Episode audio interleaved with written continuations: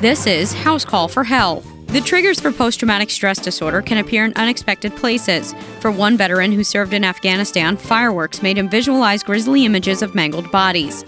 James, whose last name is withheld, said that during his deployment he had to sever the connection between his heart and head in order to be able to process the images of soldiers and children's bodies mangled by explosions. But when he got back, he couldn't reestablish the connection. He became unpredictable and was unable to control his emotions. He tried traditional and non traditional forms of therapy, but found found the most help in an experimental study involving MDMA, commonly known as ecstasy or Molly. One expert said that if a trained therapist can harness the euphoria and feelings of overwhelming love that ecstasy can invoke, it could help patients navigate through trauma.